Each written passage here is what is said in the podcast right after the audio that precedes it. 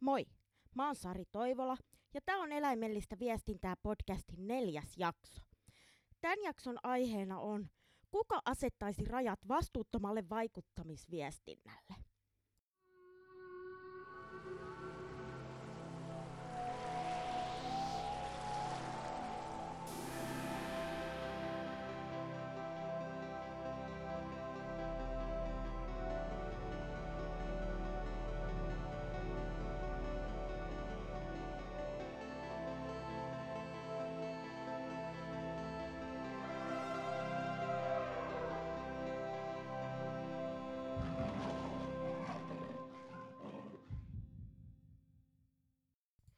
Sekä lainsäädäntö että alan sisäinen omavalvonta säätelee yritysten mainonta- ja markkinointiviestintää.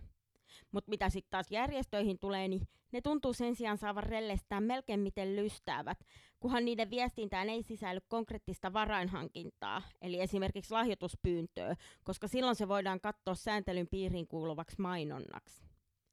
Mutta sellaisissa tapauksissa, joissa vaikka jonkun toimialan etujärjestön tai muun vastaavan toimijan viestintä perustuu toimialan yleiseen imagon kiilotukseen ilman konkreettista myyntiartikkelia, ei asia olekaan enää ihan niin yksinkertainen. Koska silloin puhutaan yhteiskunnallisesta vaikuttamisviestinnästä, joka ei kuulu sen enempää mainonnan omavalvonnan kuin kuluttajalainsäädännönkään piiriin. Ja mitä enemmän mä tätä asiaa mietin, niin sitä suurempi tarve mulla on kysyä, että kuka asettaa selkeät rajat vastuuttomalle vaikuttamisviestinnälle? Okei, lähdetään nyt sitten purkaa tätä asiaa ihan juurta jaksain ja käytännön esimerkkien kautta. Ja ekana esimerkkinä mä haluaisin mainita tota, maa- ja metsätaloustuottajan keskusliitto MTK uuden eläinten hyvinvointikampanjan ja siihen liittyvän videon, jonka aloituskuvasta eläinten hyvinvoinnin asiantuntija ja hyvinvointiauditoija Essi Vallenius pongas sikoja, joilla oli ihan selvästi ö, purreskellut saparot. Ja Valeniuksen mukaan niin alkuvaiheessa sian pureskeltu saparo tosiaan suoristuu ja alkaa roikkua ja sitten vakavammassa vaiheessa häntä on jo ruvella ja se voidaan jopa purra kokonaan poikki. Ja tässä MTK-videolla näkyy siis aivan selvästi sikoja, joiden saparot ei ole kauniisti kippuralla, vaan ne on ihan ilmiselvästi suoristunut. Ja siksi niiden voidaankin päätellä joutuneen lajitovereidensa pureskelemiksi. Ja mitä sitten tähän hännän purentaan tulee, mitä tässä MTK-videolla näkyy, niin se on ö, sikojen yleisin käytöshäiriö. Ja tota, ö, se on mitä todennäköisimmin seurausta, seurausta sian heikentyneestä hyvinvoinnista, eli virikkeettömän elinympäristön aiheuttamasta lajityypillisten tutkimis- ja ravinnonhankintatarpeiden toteuttamisen estymisestä ja sen seurauksena syntyvästä voimakkaasta turhautumisesta. Ja jos siellä ei tosiaan ole keinoja tyydyttää näitä hyvinvoinnille välttämättömiä käyttäytymistarpeitaan, niin se saattaa sitten paremman puutteessa alkaa pureksia sen vieressä olevan lajitoverinsa häntää, kun muutakaan ei ole tarjolla. Ja myös ö, puutteellinen ravitsemus saattaa myöskin johtaa lisääntyneeseen ravinnonhankintakäyttäytymiseen ja sen myötä hännän purentaan. Ja sekä tämän hännän purennan että purruksi joutumisen taustalla niin saattaa sitten vaikuttaa myös muut terveysongelmat. Ja tosiaan Luonnonvarakeskuksen mukaan niin hännän purenta on aina merkki siitä, että sika on stressaantunut. Ja se hännän purenta ei siis tosiaan ole hyvinvointiongelma vain sille purentaa harjoittavalle sijalle, vaan se aiheuttaa kipua, tulehduksia ja heikentynyttä kasvua ja sitten tietysti niiden myötä myös kiistattomia hyvinvointiongelmia myös sille purennan kohteeksi joutuvalle sijalle. Eli tässä on kyseessä siis monella tapaa tosi vakava eläinten hyvinvointiongelma, jota ei siis missään nimessä käy vähätteleminen. Ja mitä tämä sitten to- toisin sanoen tarkoittaa, niin tämä tarkoittaa sitä, että, että sillä tismalleen samalla MTKn ää, niin kutsutulla eläinten hyvinvointikampanjan videolla, jossa puhutaan siitä, että suomalaisilla tiloilla elävät tuotantoeläimet voi hyvin, niin tällä tismalleen samalla videolla näytetään videokuva sioista, joiden saparoita on selvästi nakerreltu. Ja Eli videolla esiintyvien sikojen ei voi hyvällä tahdollakaan ei saata sanoa voivan hyvin, saatikka toimiva minkälaisena malliesimerkkinä hyvinvoivista sijoista. Ja tässä kohtaa mä en voi olla miettimättä, että öö, onko kyseessä silkka huolimattomuus, eli että, että se öö, hyvinvointiongelmista kärsivien sikojen, sikojen öö, videopätkä on sinne hyvinvointivideoon lipsahtanut, öö, vai onko MTKn kampanjasuunnittelutiimissä vaan yksinkertaisesti luotettu siihen, että kun toimialan etujärjestö sanoo, että eläimet voi hyvin, niin kansalaiset uskoo, eikä kyseenalaista, eikä huomaa kampanjan materiaalin kuvasisällön olevan ö, ristiriidassa sen ka- niiden kampanjassa esitettyjen sanallisten hyvinvointiväitteiden kanssa. No, oli miten oli, niin mun mielestä tämä kömmähdys kyllä kertoo joka tapauksessa siitä, että että suomalaisten lihasikojen hyvinvointi ei ole itsestäänselvyys. Öö, ei vaikka MTK tai etualajärjestö tai toimiala etujärjestö sanoisi mitä. Eikä sitä tule mun mielestä myöskään sellaisena itsestäänselvyytenä pitää. Nyt kun tässä on päästy vauhtiin ja saatu hyvät alkulämmöt päälle, niin seuraavaksi voisikin sit ottaa tarkempaan syyniin jo omanlaisekseen klassikoksi muodostuneen keissin parin vuoden takaa. Ja kyseessä on tietysti äh, varmasti monen muistava Suomen turkiskasvattajien liitto SKTL, joka myös äh, nimellä FIFUR tunnetaan, kampanja 100 faktaa turkisalasta. Eli ää, tosiaan keväällä 2019 niin Helsingin Sanomissa ilmestyi kaikkiaan neljä Suomen turkiskasvattajien liiton etusivun ilmoitusta, joissa turkiseläintä verrattiin marsuun, puhuttiin turkiksen ekologisuudesta materiaalina, esiteltiin turkisala elinkeinona, pohdittiin saako eläintä tappaa ja esiteltiin muutama kampanjaan liittyvästä sadasta turkisalaan liittyvästä niin kutsutusta faktasta. Ja ne faktat, mitä ei sitten käyty läpi Hesarin etusivulla, niin ne käytiin sitten yksitellen läpi turkiskasvattajien somessa ja verkkosivuilla. Ja mä nyt haluan tässä esimerkinomaisesti nostaa esiin muutaman tämän Fifurin kampanjan tiimalta esitetyn niin kutsutun faktan ja kertoo, mikä niissä mättää.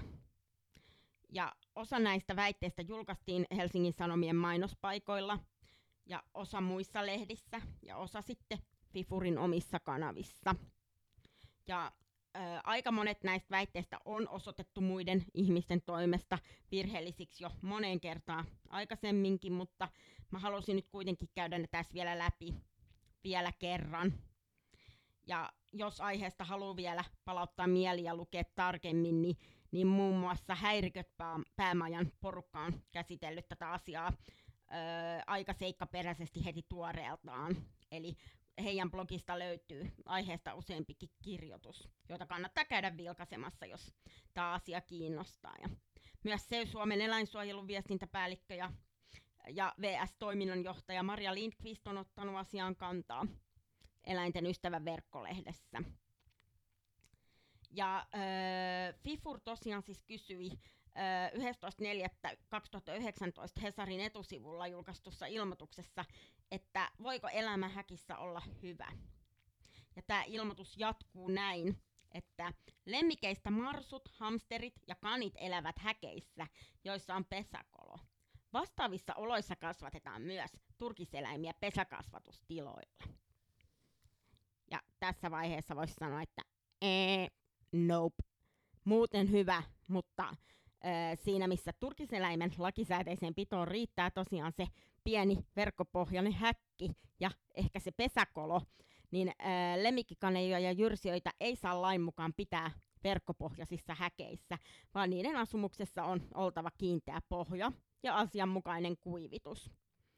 Ja lisäksi hyvän lemmikin pitoon kuuluu näiltä osin myöskin tarjota sille eläimelle mahdollisuus jalotella varsinaisen häkin ulkopuolella.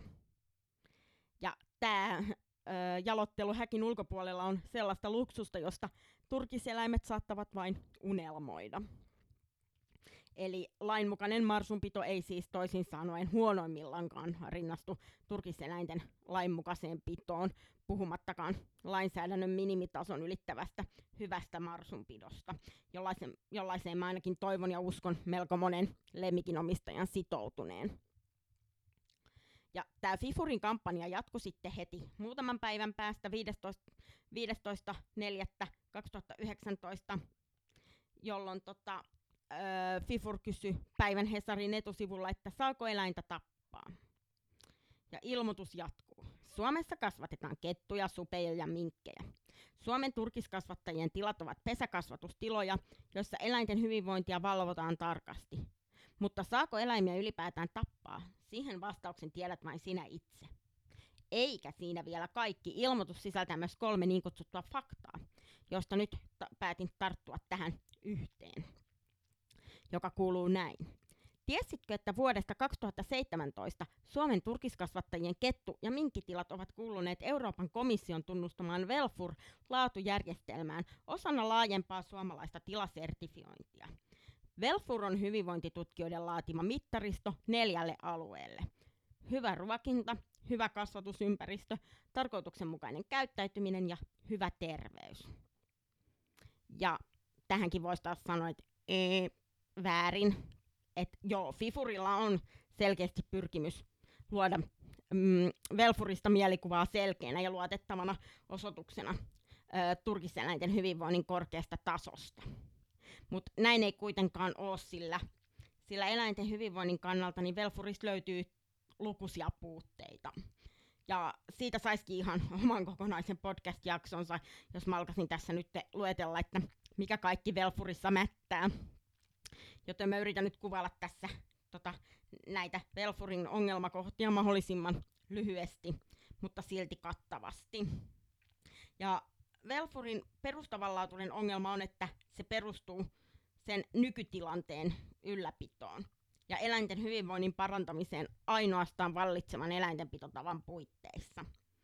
Eli äh, Velfurissa ei siis etsitä vastausta si- kysymykseen, että miten eläin voisi mahdollisimman hyvin, vaan siinä äh, etsitään kysymystä, et, kysy- vastausta kysymykseen, että miten eläin voisi mahdollisimman hyvin niissä vallitsevissa ja hyvinvointipotentiaaliltaan heikoissa olosuhteissa, jotka siis jo lähtökohtaisesti rajoittaa eläimen mahdollisuutta sen hyvinvoinnille välttämättömien lajityypillisten käyttäytymistarpeiden tyydyttämiseen.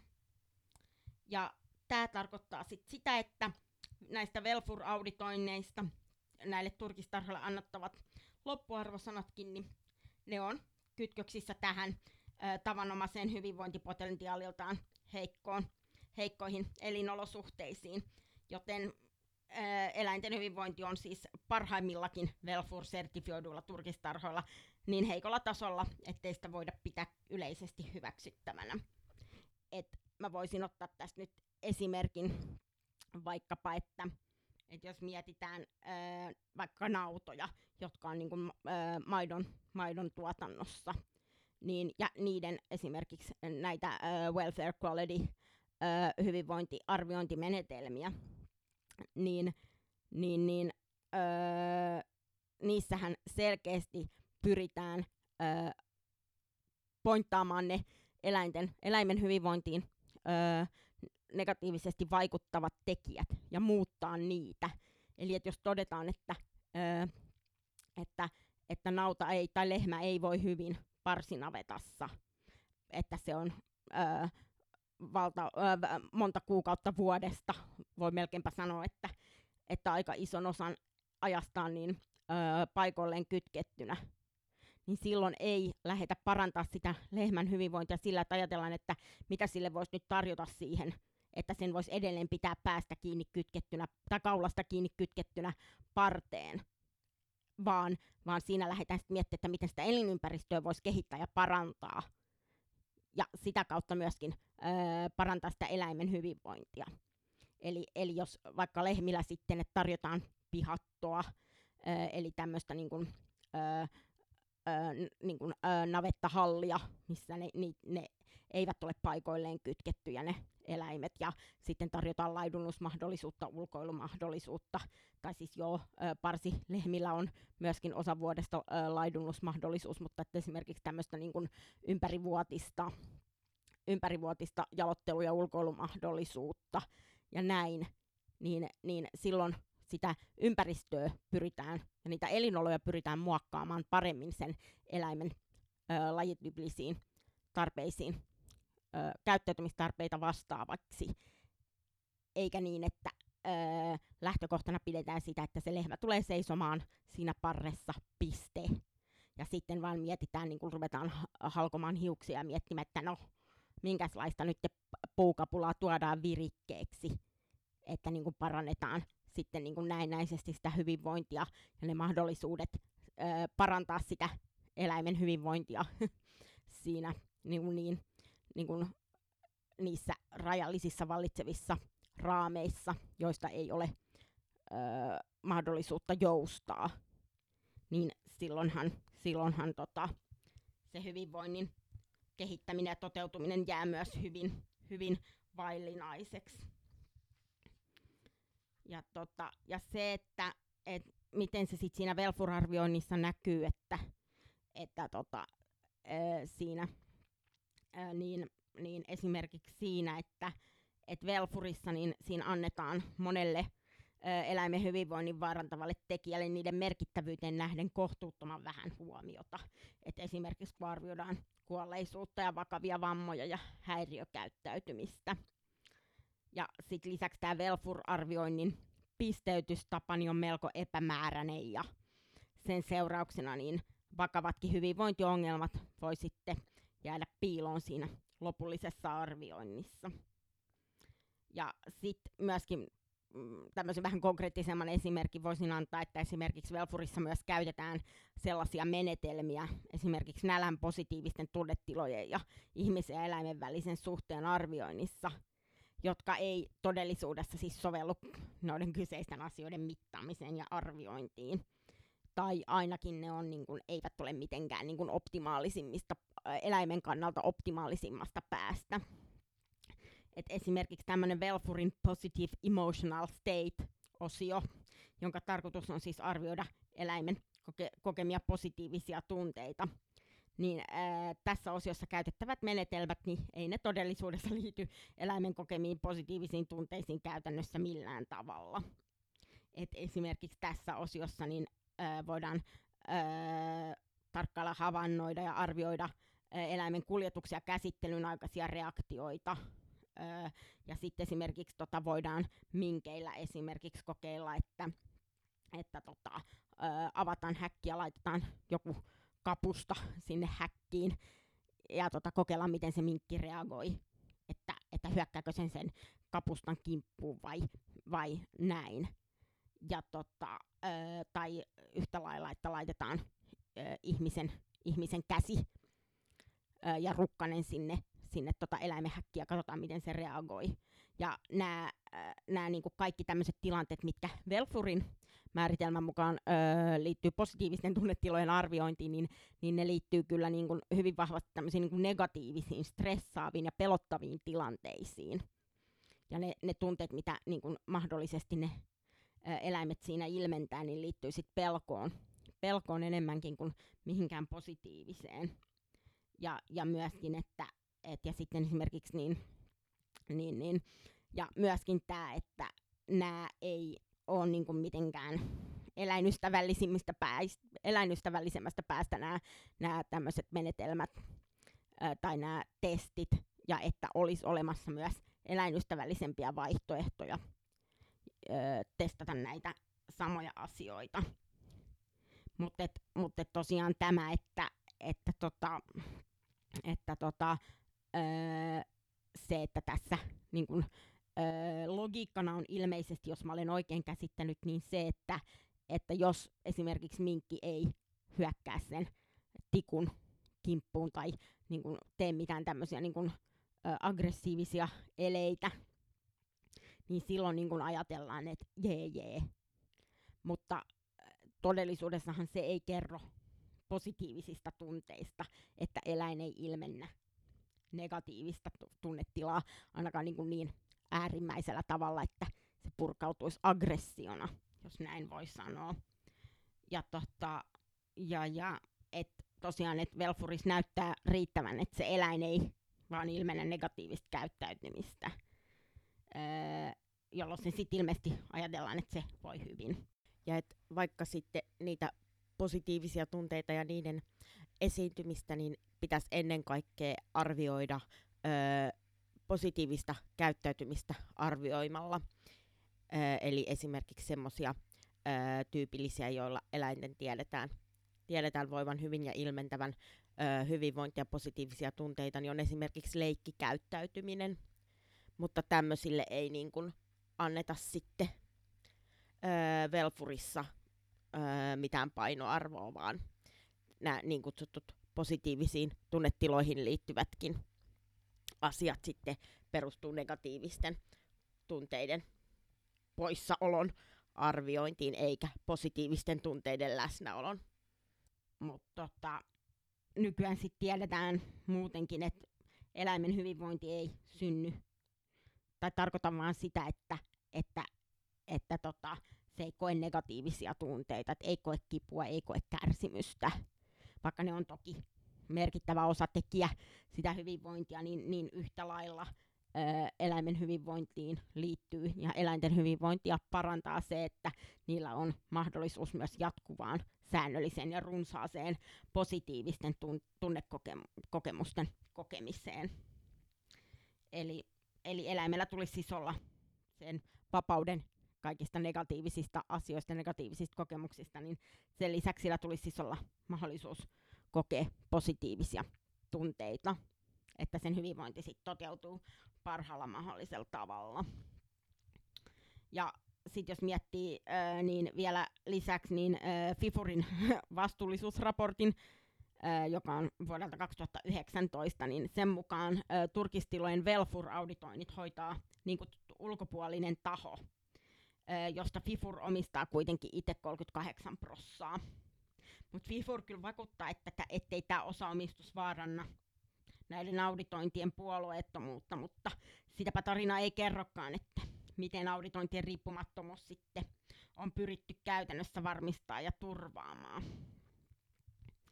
Ja sitten myös sen verran haluan vielä sanoa, että myös eläinlääkärit sekä Suomessa että maailmalla niin on ottanut kantaa tähän ja heidän viestinsä on aika selkeä ja yhdenmukainen.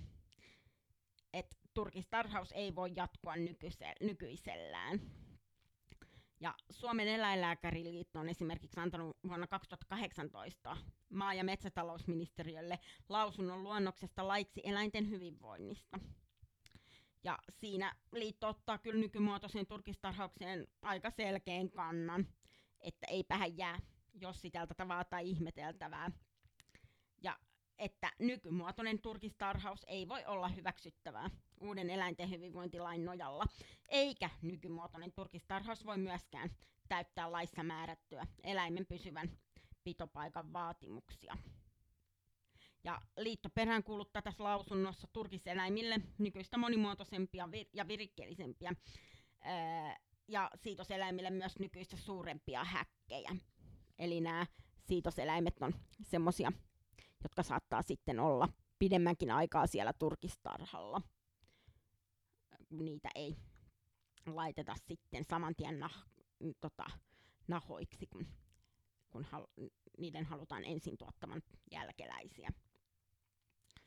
Ja ö, monimuotoisuuden ja virikkeellisyyden lisääminen, niin se voisi käytännössä mun käsittääkseni tarkoittaa esim.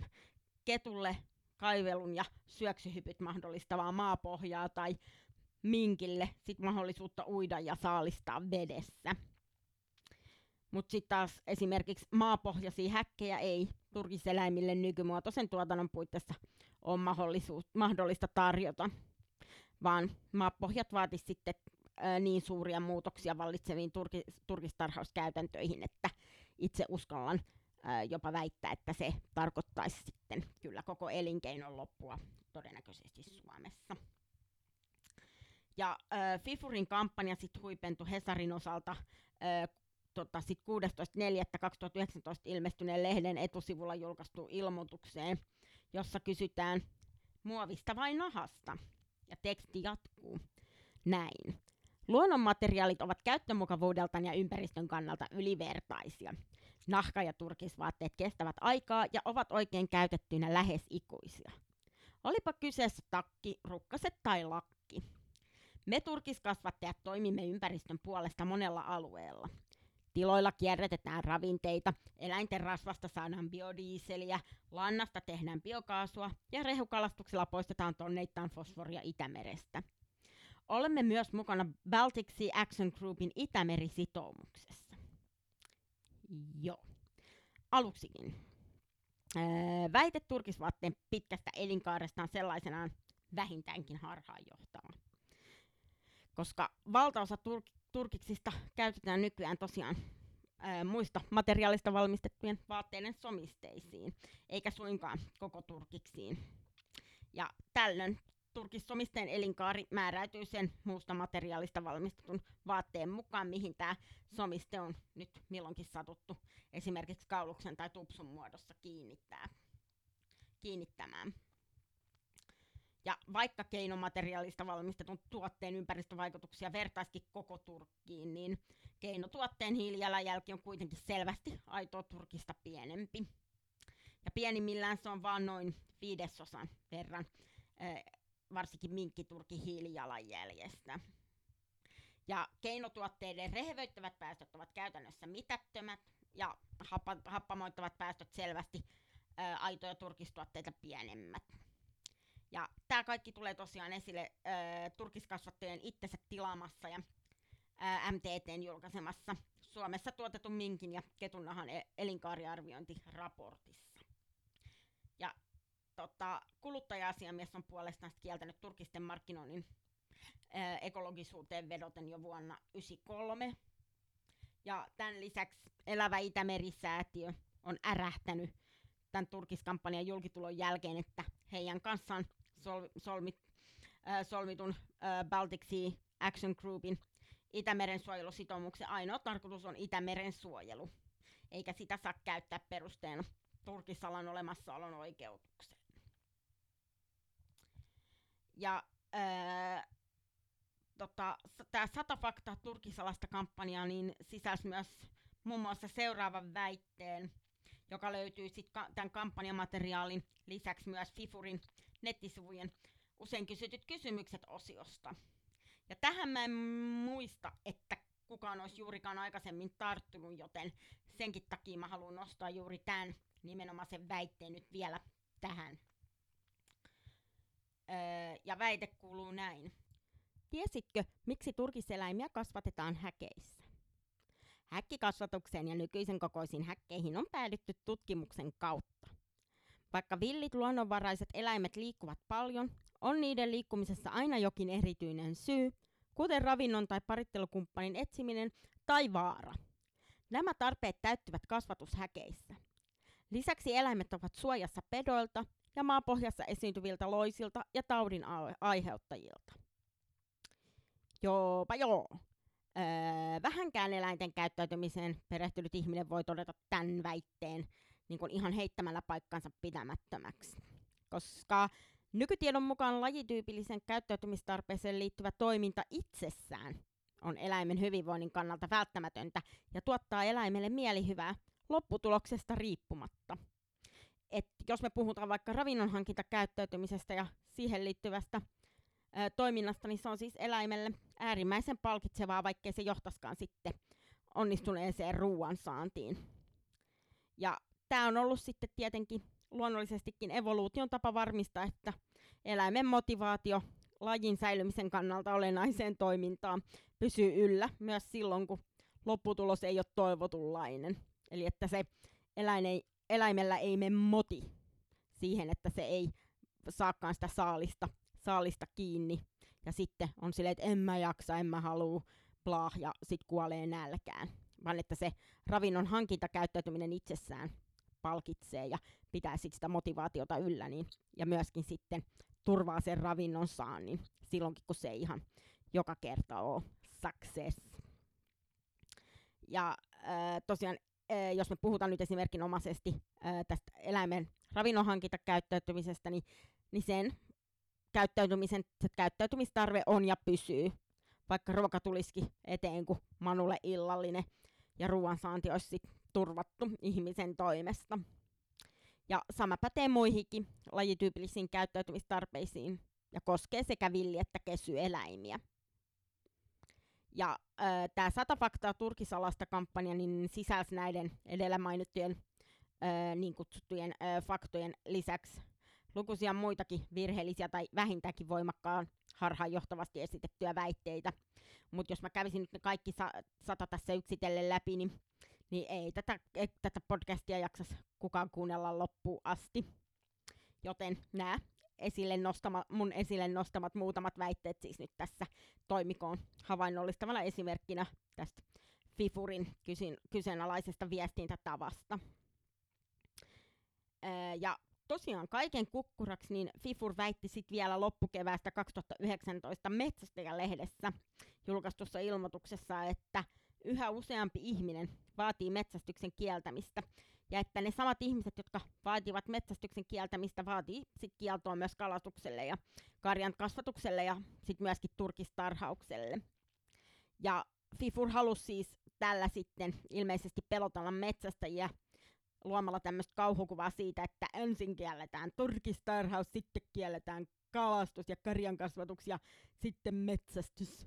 Ja että metsästäjillä ja turkistarhaajilla olisi sitten täten tämmöinen y- yhteinen vastustettava vihollinen. Ja muuten hyvä, mutta tämä väite siitä, että ö, yhä useampi haluaisi kieltää metsästyksen, niin se ei pidä paikkaansa. Ö, koska ö, Gallup-kyselyiden mukaan niin kansalaiset eivät halua kieltää metsästystä, eikä esimerkiksi eläinoikeusjärjestö Animaliakaan aja metsästyksen täyskieltoa Suomessa, vaikka se sitten tietenkin eläinoikeusjärjestö kun on, niin tokikin sit kaikkeen eläinten tappamiseen suhtautuu kriittisesti. Ja ö, Seuralehti tosiaan käsitteli tätä asiaa 5.8.2019 julkaistussa kirjoituksessa. Sen yhteydessä Turkiskasvattajien liiton edustaja sit myöntää, että ettei tämä heidän väitteensä siitä, että yhä ihm- useampi ihminen haluaisi kieltää metsästyksen, niin ei perustu faktoihin. Ja näistä Fifurin kampanjan kiistattomista virheväittämistä huolimatta, niin markkinoinnin eettinen neuvosto ei voi ottaa kantaa tähän Fifurin viestintään, koska kyseessä ei katsota olevan kaupallinen mainonta. Ja öö, markkin- mainonnan eettinen ja mainonnan eettinen neuvosto ei omien sanojensa mukaan muutenkaan ota kantaa mainonnassa esitettyjen väitteiden totuudenmukaisuuteen, mutta hyvien tapojen mukaisuudesta se olisi voinut pyydettäessä antaa lausunnon, jos ilmoitus vaan olisi luokiteltu mainonnaksi. Ja tota, öö, kuluttaja-asiamieskään ei öö, ilmeisestikään voi puuttua sen enempää tähän asiaan, koska Fifur ei viestinnällään tosiaan pyri suoraan ja konkreettiseen myynnin edistämiseen.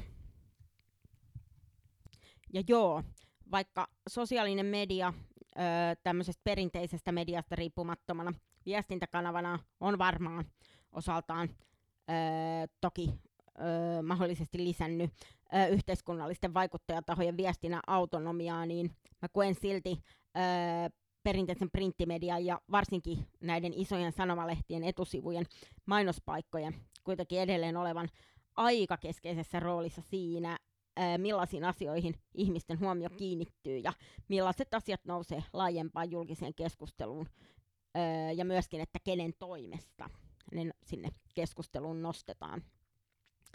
Mutta kun yleiset säännöt ja ohjeet puuttuu, niin sitten tämä valta ohjata perinteisen printtimedian mainospaikalla käytävää yhteiskunnallista keskustelua on sit yksittäisten lehtien yksittäisillä päätoimittajilla. Ja nämä päätoimittajat sitten päättää myös, että millaiset tahot tätä yhteiskunnallista keskustelua saa lehden mainospaikalla ylipäätään herättää ja käydä. Ja nämä käytännöt, millä tätä, tätä tota päätöksentekoa sitten tehdään, niin, niin ne on tällä hetkellä vaikuttaisi olevan todella epä, epäyhdenmukaiset ja, ja yksittäisten henkilöiden kulonkin määriteltävissä. joten vaikuttajatahojen epätasa-arvoisen kohtelun uhka lienee todellinen. Ja jos joltain järjestöltä jossain asioissa sallitaankin sellaista, mitä yrityksiltä ei sallita, niin joskus lehden päätoimittaja taas saattaa kieltäytyä julkaisemasta sellaista järjestön tuottamaa viestintää, mikä on yritysten markkinointiviestinnässä yleisesti hyväksyttyä arkipäivää. Et esimerk- esimerkiksi tällaisesta niin voisi sanoa, että kilpailijan piikittelyä on nähty Hesarin etusivulla eri yrityksiltä monta kertaa, mutta sitten taas tämmöiseltä aatteelliselta oikeutta eläimille järjestöltä sitä ei hyväksytty alkuunkaan. Ja Hesarin ö, päätoimittaja Kaius Niemi kieltäytyi siis aikoinaan julkaisemasta ö, oikeutta eläimille järjestön häkkikanala-kampanjaan liittyvää ja S-ketjua kriittisesti puhuttelevaa ilmoitusta, koska piti sitä ö, hyvän markkinointitavan vastaisena. Ja tosiaan Jari Tamminen on kirjoittanut Häiriköt Paamajan blogissa seuraavaa. Ja mä luen häneltä nyt suoran sitaatin, koska tämä tiivistää mun mielestä tosi erinomaisella tavalla sen, mistä tässä koko jutussa on kyse. Ja tämä sitaatti kuuluu näin. Oikeutta eläimille järjestö keräsi kannattajiltaan lahjoituksia, joilla ostaa mainossivu Helsingin Sanomista häkkikanala kampanjalleen. OE pyysi häiriköt päämajaa toteuttamaan teoksen, jossa tuotantoeläinten kohtelu tuodaan kuluttajien arkiseen kokemusmaailmaan. Ohessa teoksemme, jonka kuvaelementeistä yksikään ei kelvannut Helsingin Sanomille. Tämä Hesarin haluttomuus julkaista logoparodioita ei tietenkään täysin yllätä. Hieman yllättävää on se, että lehdelle ei kelvannut edes kuva, jossa asiakas katselee geneerisen ruokakaupan lihahyllyä, joka on korvattu häkkikanalalla. Lehden mukaan teos rikkoo hyvää markkinointitapaa. Voittoa tavoittelemattomalle ja siten markkinalogiikkaa rikkovalle järjestölle ainoa hyväksyttävä tapa viestiä näyttäisi olevan avoin kirje ja tiukan dokumentaariset kuvat. Tämä on sikäli kiinnostavaa, että mainonnassa on yleisesti hyväksyttyä irvailla kilpailijalle ja viitata sen tuotteisiin, kuten näimme esimerkiksi hiljattain Pepsin kampanjassa, jossa oli myös ilmiselvä kokistölkki. Eivätkä kaupalliset mainostajat ole ainoita. Hesari nosti itsekin kuukausiliitteen kanteen parodia jääkiekkojoukkueen jokereiden logosta. Mainosten ja kaupallisten motiivien määrittelemässä yhteiskunnassa on vaikea hyödyntää mainonnan kieltäjä kanavia, mikäli ei ole myymässä mitään. Tämä on sikälikin ongelmallista, että mainokset määrittelevät hyvinkin paljon sitä, kuinka yhteiskuntaamme hahmotamme. Ja näiden Fifurin ilmoitusten julkaisun osalta niin päätoimittaja Niemi taas on puolestaan vedonnut sananvapauteen ja siihen, ettei sen vuoksi voi alkaa sen suuremmin rajoittaa tai määritellä, millaisia ilmoituksia Hesarin mainossivulla saa julkaista. Mutta tästä huolimatta niin käytännössä tällaista päätöksentekoa vaikuttaisi kuitenkin jossain määrin kuitenkin tehtävän ja tehdyn. Ja äh, Hesarin keskeisellä mainospaikalla julkaistiin siis ihan hiljattain äh, turveteollisuuteen liittyvää harhaanjohtavaa äh, ja virheellisiin väittämiin perustuvaa vaikuttamisviestintää. Ja Hesarin toimitus sitten reagoi tähän sillä tavalla, että se kävi tässä turveilmoituksessa esitetyt väitteet asiantuntijoiden kanssa tiheällä kammalla läpi ja osoitti useat niistä virheellisiksi ja paino sitten tämän koko kritiikin öö, samaan lehteen kuin tämän turveilmoituksen. Ja mun mielestä on ihan ehdottoman tärkeää, että mikäli öö, lehdessä päätetään julkaista tämmöisiä ilmoituksia ilman minkälaisia ennakkorajoituksia, niin niitä myös sitten taustotetaan ja kritisoidaan tarvittaessa lehden sivuilla ää, toimitukse, toimituksellisessa sisällössä. Eli mun mielestä oli siis Hesarin toimitukselta ää, mielestäni oli täysin oikea veto kumota tässä julkaisemassaan turveilmoituksessa esitetyt virheväittämät.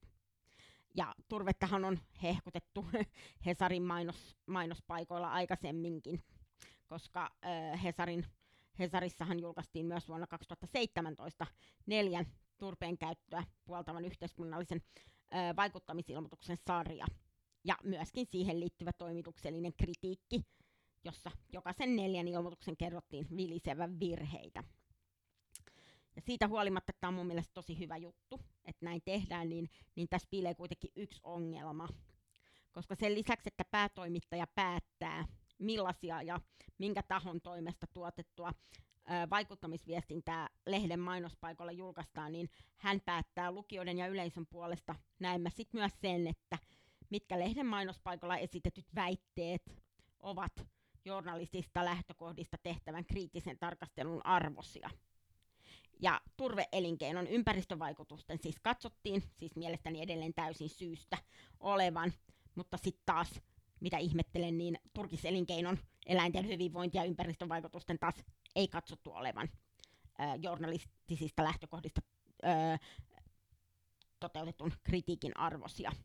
Ja äh, mun on sitten taas hyvin vaikea ymmärtää, että mikä logiikka tässä taustalla on, koska mä en itse tässä hirveän selkeää logiikkaa havaitse.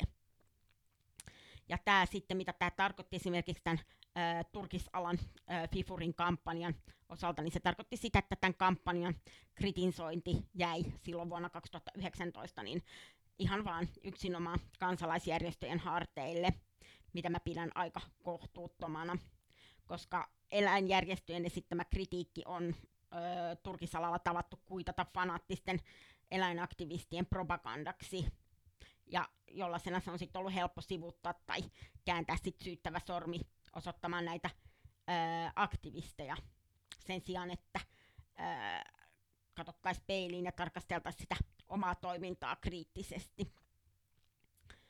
Ja ö, mitä tulee sitten Hesarin päätoimittajan linjaan ö, ö, sen osalta, että millaista yhteiskunnallista vaikuttamisviestintää sisältävää ilmoittelua Hesarin mainospaikoilla julkaistaan, niin, niin se ei tosiaan, se linja ei vaikuta kovinkaan yhtenäiseltä.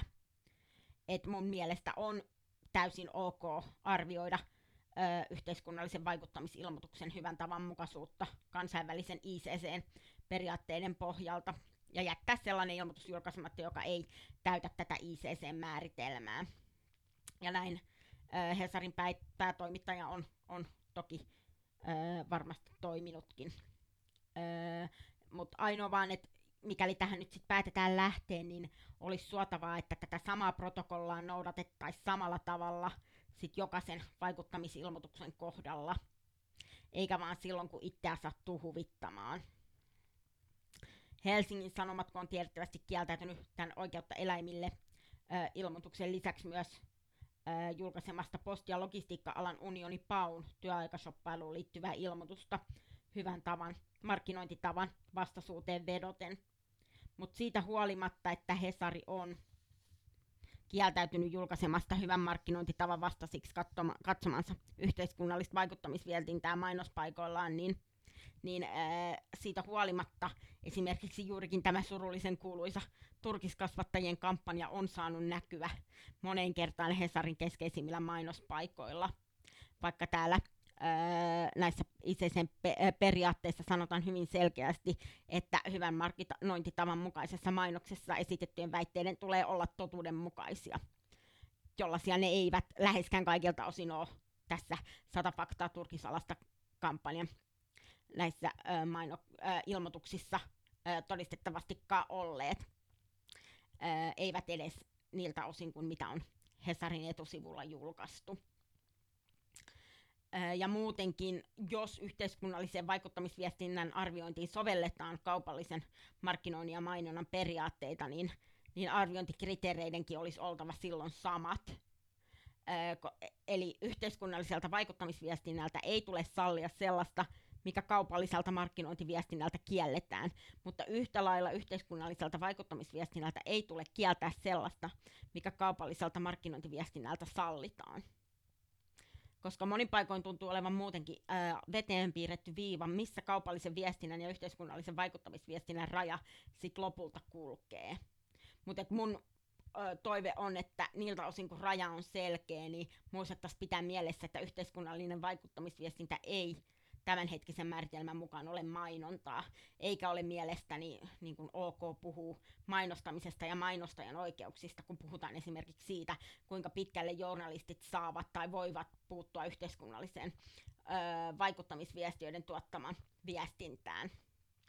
Koska todellisten eli näiden kaupallisten maino- mainostajien sanomisia säännellään ainakin joissain määrin sekä alan omavalvonnalla että lainsäädännöllä, joten heidän mainontaansa ei välttämättä ole tarpeen puuttua päätoimittajan toimista kovinkaan matalalla kynnyksellä. Mutta yhteiskunnallisen vaikuttamisviestien sanomisia taas ei käytännössä valvo kukaan tai mikään, joten niin kauan kuin yhteiskunnalliselle vaikuttamisviestinnälle ei ole olemassa tämmöisiä niin yleisiä yhteisiä sääntöjä ja virallista valvovaa instanssia, niin on mun mielestä enemmän kuin tarpeen, että lehtien päätoimittajat toimittaa sitten tätä virkaa sen, minkä pystyvät. Mutta toivoisin kuitenkin päätoimittajien päätöksentekoprosesseihin reilusti nykyistä selkeämpää ja yhtenäisempää linjaa, koska tämmöinen yhdenmukainen linja, kun tuntuu tällä hetkellä loistavan poissa olollaan, ja yhteiskunnalliset viestit saavat sitten päätoimittajalta epätasa-arvoista kohtelua kenties niin kutsutusti pärstäkertoimen perusteella. Ja totta kai sit poliittiseen päätöksentekoon liittyvä poliitikoille suunnattu loppaus, niin se kuuluu toki olennaisena ja kiinteänä osana demokraattiseen yhteiskuntaan ja tätä kautta sitten totta kai osaltaan myös sananvapauden piiriin. Mutta poliitikolta pitäisi sitten kuitenkin tämän luottamustoimensa ö, myötä ainakin periaatteessa olla edes jonkinlaiset edellytykset vastaanottaa lobbausta ja arvioida lobbareiden esittämien väitteiden luotettavuutta. Joten mun mielestä sillä on tosi suuri merkitys, että minkälaisessa asemassa olevaan ihmiseen tällä vaikuttamisviestinnällä yritetään vaikuttaa. Jos tämmöisen niin kutsutun lobbailun kohteena on poliitikon sijaan tavan kansalainen, niin mun mielestä silloin poliittisen loppauksen pelisäännöt ei enää sellaisenaan kyllä päde. Ja tästä syystä yhteiskunnalliselle vaikuttamisviestinnälle tarvitaan selkeät ja yhdenmukaiset raamit, jotta yhteiskunnallisen keskustelun lähtökohdat, että ne säilyisivät kaikilta osin mahdollisimman monimuotoisina ja tasa-arvoisina. Ja öö, nämä yhteiset raamit palvelis ennen kaikkea median kautta yhte- yhteiskunnallista vaikuttamisviestintää vastaanottavaa tavallista kansalaista, jolla on varmasti tämänhetkisen informaatio- valeuutistulvan keskellä täysi työ yrittää ö, itsenäisesti arvioida joka ikisen vastaanottamansa vaikuttamisviestin luotettavuutta ja totuudenmukaisuutta. Kun kuluttajasuojalaki nyt ainakin jossain määrin ö, suojaa kansalaista tämmöiseltä harhaanjohtavalta ja valheelliselta markkinointiviestinnältä, niin kyllä mun mielestä kansalainen tarvitsisi ihan yhtä lailla suojaa myöskin tämmöistä harhaanjohtavaa ja valheellista yhteiskunnallista vaikuttamisviestintää vastaan. Joo, ja tässäpä kaikki, mitä mulla on oikeastaan tästä aiheesta nyt sanottavaa. Kiitos, että sä kuuntelit loppuun asti ja jos tykkäsit, niin laita eläimellistä viestintää podcast seurantaa Spotifyssa. Kuulemisiin!